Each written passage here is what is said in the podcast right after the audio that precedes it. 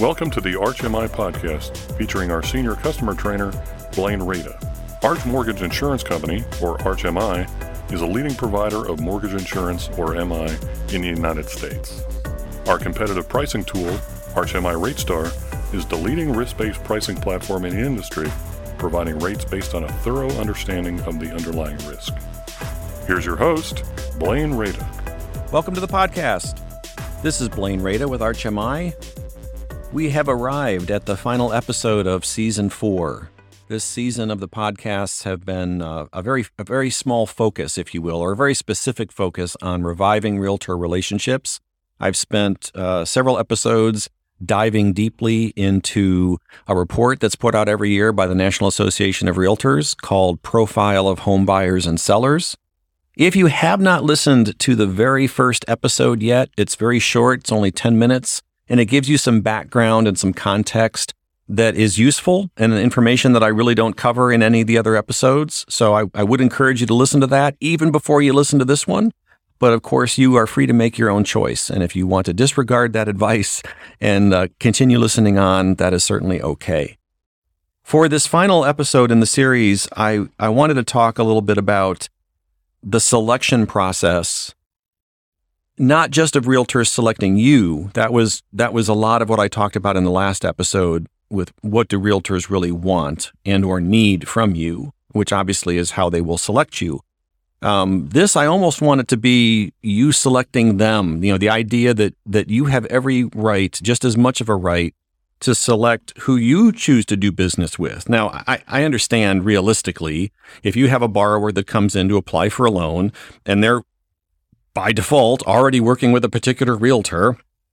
And this may not be a realtor that you would choose to work with because you either, you know, don't get along or don't have the same expectations about how things should be done.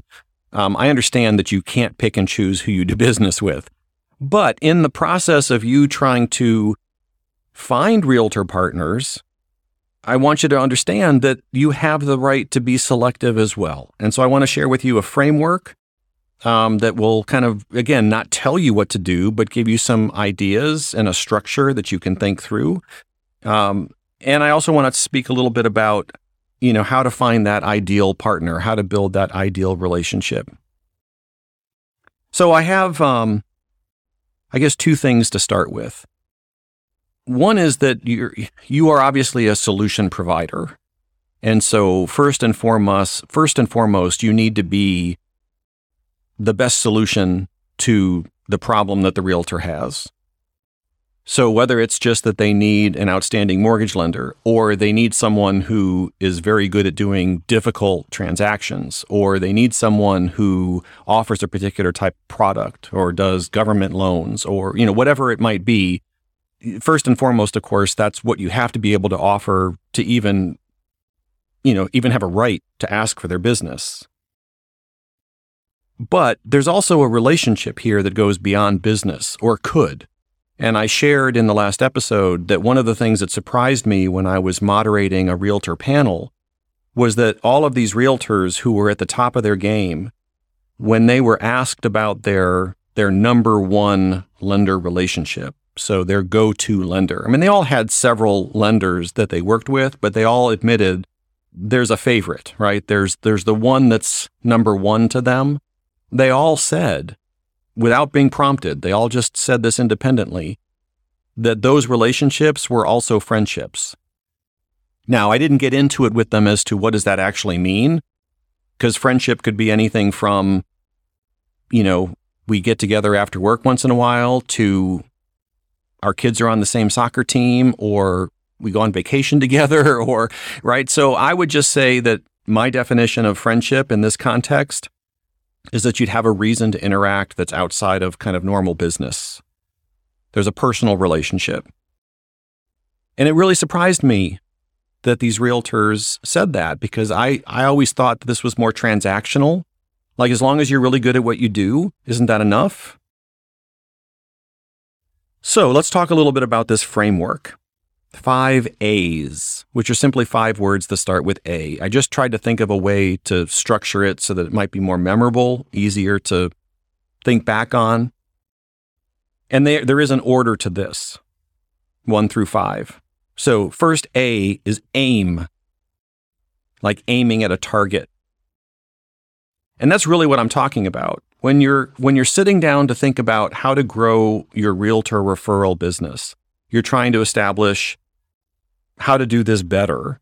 What somebody might say to me is, Blaine, can you help me increase my realtor referrals by 20% this year? I don't really know how to answer that question because it's so vague.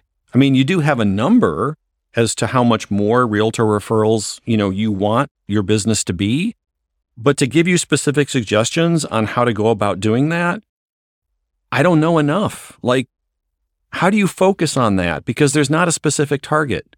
So what I what I mean by aim is well, what kind of realtor do you want to do business with? the newer realtors where maybe they don't do a lot of business, but they need you because they don't know much and you can establish a relationship when they're early in their career that could really prove to be beneficial later on? Or are you talking about the the most experienced, seasoned realtors who do a ton of business, but might be the most demanding, might be the most difficult to work with because their expectations are so high? Are you talking about people that work with what kind of buyer, what what part of town, that do you know, that work with buyers that need what kind of loans. In other words, try to have try to be more specific as if you were aiming at a target. A demographic, more importantly, a psychographic. If you're not sure what those terms mean, well, you're probably familiar with demographic, but if you're not sure what I mean by psychographic, I covered that in a previous episode of this season. So just make sure if you haven't listened to all of them, go back and listen. In other words, what I'm suggesting is how do you focus without a target? How do you focus your activities? Because if your only goal is I want to do more business with realtors, I want to increase my realtor referrals, you're going to scatter yourself in a lot of different directions trying to accomplish that goal. And I'm suggesting that that's not the most efficient or effective way to do this. So you want to have an aim. You want to be more specific. Who is it or what kind of realtors am I wanting to do more business with? That's the first step. Number two, analyze. Basically, this is where you do your homework. This is where you do your research. So now, if you know, for instance, that you want to increase your business with the brand new realtors, the ones that really don't have lender relationships yet. So it gives you a better opportunity to kind of develop that relationship because they're not already established with other lenders. Well, guess what? You need to know as much about what being a new realtor is all about as you possibly can so that you can offer solutions to what their needs are so that you can figure out how to differentiate yourself.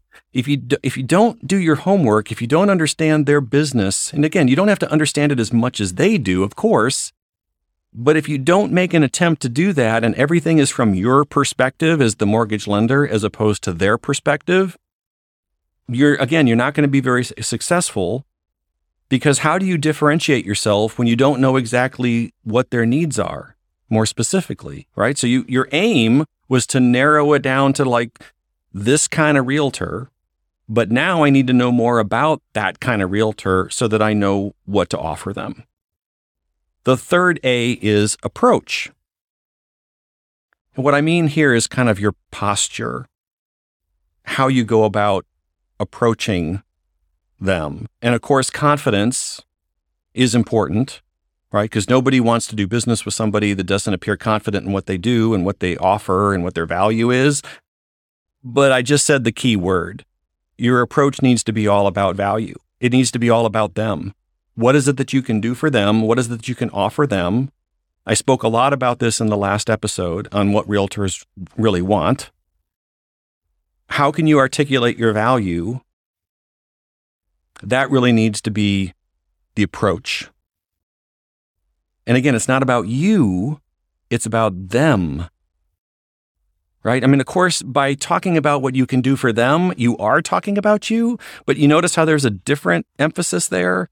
It's not about, hey, work with me. I'm great. I'm really good. I'm special. It's about, here are the great and special things I can do that will help you. Of course, by default, I'm the one that's doing those things, but I'm not really focusing on myself. I'm focusing on how to be of value. Service over self. Maybe that's a way to remember it service over self. Fourth A, appointment. Now, that's kind of a strange term, appointment, especially when there's so many ways that we interact with each other, you may not truly have an appointment. This is really more of an interaction. In other words, now you're actually engaging with them in some manner. But I needed another A, so I came up with appointment. Basically, once you actually start engaging with these folks that you want to build a relationship with, it's all about asking questions. And It's all about you talking less and listening more. So many loan officers, and I was guilty of this myself in the early days of my being a loan officer, is that I would go into a real estate office and I had a captive audience because for part of my loan officer career, I worked for a mortgage company that was affiliated with a real estate company. Some of you are familiar with how those relationships work.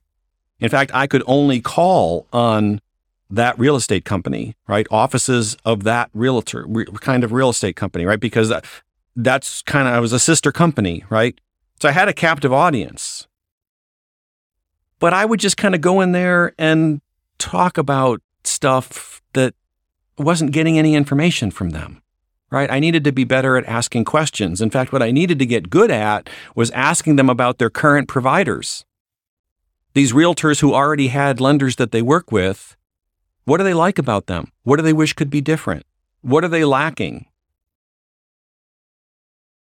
asking more questions, especially about my competition. And then that leads to the final A, which is assess. Assess if they're a good fit. In other words, if you've if you've taken some time to figure out what your target is, which is aim, and then you've done your homework, which is analyze, and then you've approached from a position of value and service, and in your interactions, quote, appointment, your interactions, you have asked a lot of questions, especially about the other providers that they use. You're pretty much at the point where now you can assess is this a good fit? For both of us. Because I can't tell you how many realtors I would beat my head against the wall trying to do business with and the few times I would do business with them, I'd be beating myself up for why did I put myself into this position again? Because we weren't a good fit for each other. Either because their expectations were way out of line with what was reality, or they just were difficult to work with. They weren't pleasant, right? They were always like yelling and screaming and calling me it all out. I mean, you know, there's just some people that we're not a good fit for for whatever reason. Well, let's find that out before we start walking down this road together if we can. Now, sometimes you can't know all that until you start working with each other, but if we can figure some of this stuff out ahead of time, and better yet, if you're not a good fit, can you find them a better fit? Because that's really impressive. You know, it'd be like if, if a realtor contacted you and said, I've got this really difficult loan and I it's already been to one or two different lenders and they, they can't find a way to work with this borrower. And they're asking if you could well, let's say you can't. And that's a hard thing to say. No, we can't really help them either. But what if you could say, but I know who could? Because I'm skilled enough in my profession and I'm networked enough in my profession to know how I'm different from my competitors and who I'm comfortable sending this, these people to on your behalf, knowing that they'll be taken care of. Right? So you're not always the best fit, but could you recommend who is? Wow, that's that's what I call a professional we're, what we're really looking for here is a partnership, right? This is, shouldn't be a one way relationship. In your personal life, if you have a one way relationship, it's dysfunctional, right? And a lot of people will eventually get out of that kind of a relationship. Why would we put up with that in business? This should be mutually beneficial. We help each other, we respect each other, right? And again, I'm kind of speaking from an idealistic standpoint. I know that in the real world, it doesn't always work this way, but let's at least try to try to have it be this way. So let's talk about this ideal partner. How do you figure out who your ideal realtor partner is? Well, one way that you could approach this is to think about um, like a dartboard.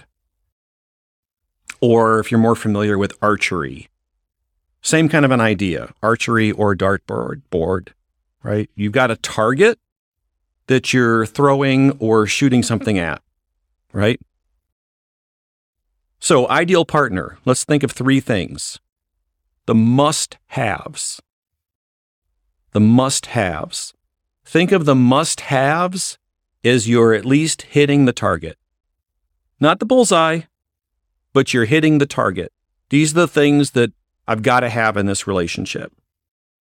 So, just, again, I don't want to put ideas in your head that would be different than your own, but just to give you an example, uh, if I was thinking about realtors that I would want to work with, if I'm a loan officer, a must have would be I want them to be experienced. So, in other words, I want them to know what they're doing. Now, this is just me talking, right? You, you may be fine working with people that have no experience, but I'm just saying if it was me, in other words, I want them to have experience. I want them to be knowledgeable. I don't want them to be, you know, so part time that they don't have any idea really what they're doing. And I'd want them to be professional. Right? I, I don't I don't I don't want to work with people who aren't professional and I don't want to expose my customers to people who aren't professional. So those might be like Blaine's must haves. That's just hitting the target, not the bullseye, but the target. The second part of an ideal partner would be great to haves. So you've got your must haves and then you have your great to haves. These would this would be the bullseye. Like if I could get this, that would be sweet.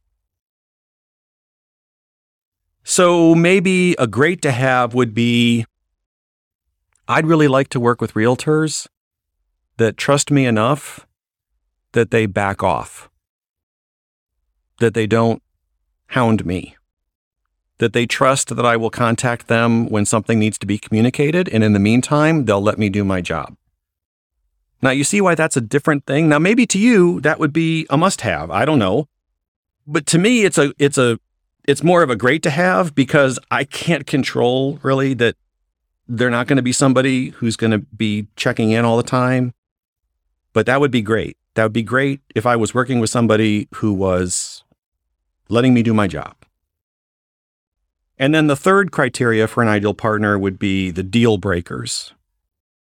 So if the must haves is you're hitting the target somewhere, and the great to haves is you're hitting the bullseye, the deal breakers is you haven't even hit the target. Like like it's off the target. Right? Like this is like this isn't going to work at all.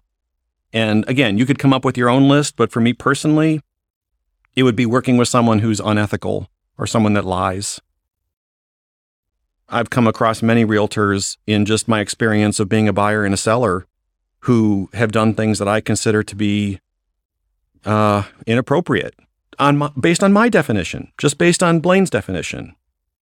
In fact, one of the realtors that I have the greatest respect for shared with me that they don't believe, well, they believe, let's phrase it a different way.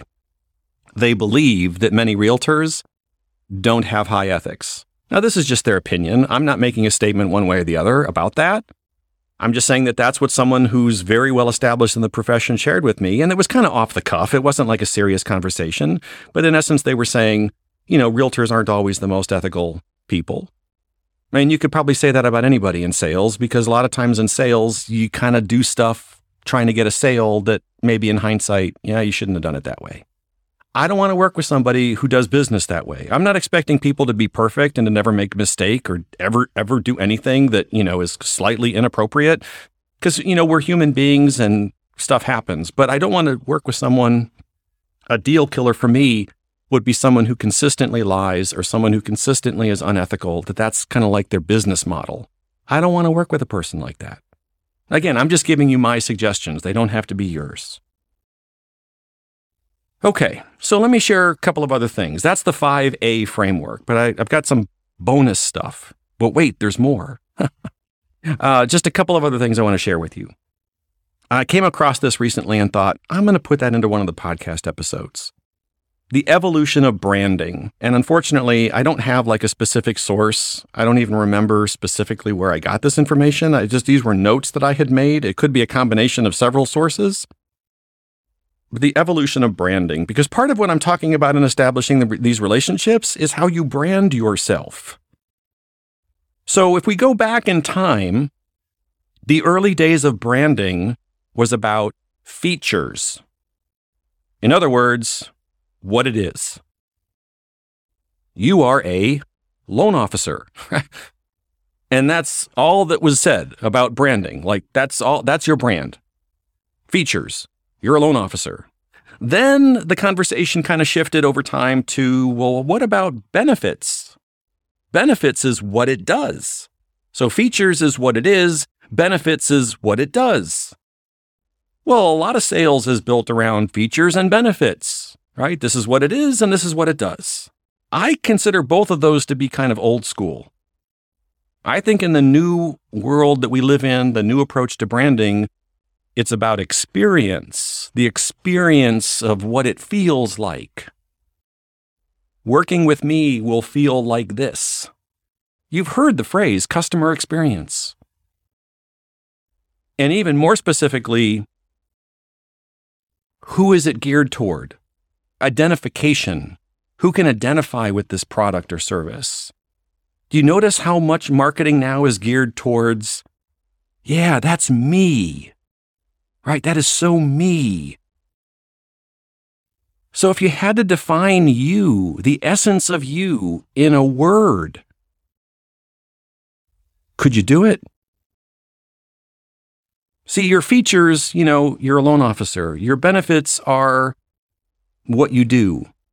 The experience that somebody has is how it will feel to work with you, how it will feel to go through this process of manufacturing a mortgage with you. Identification is about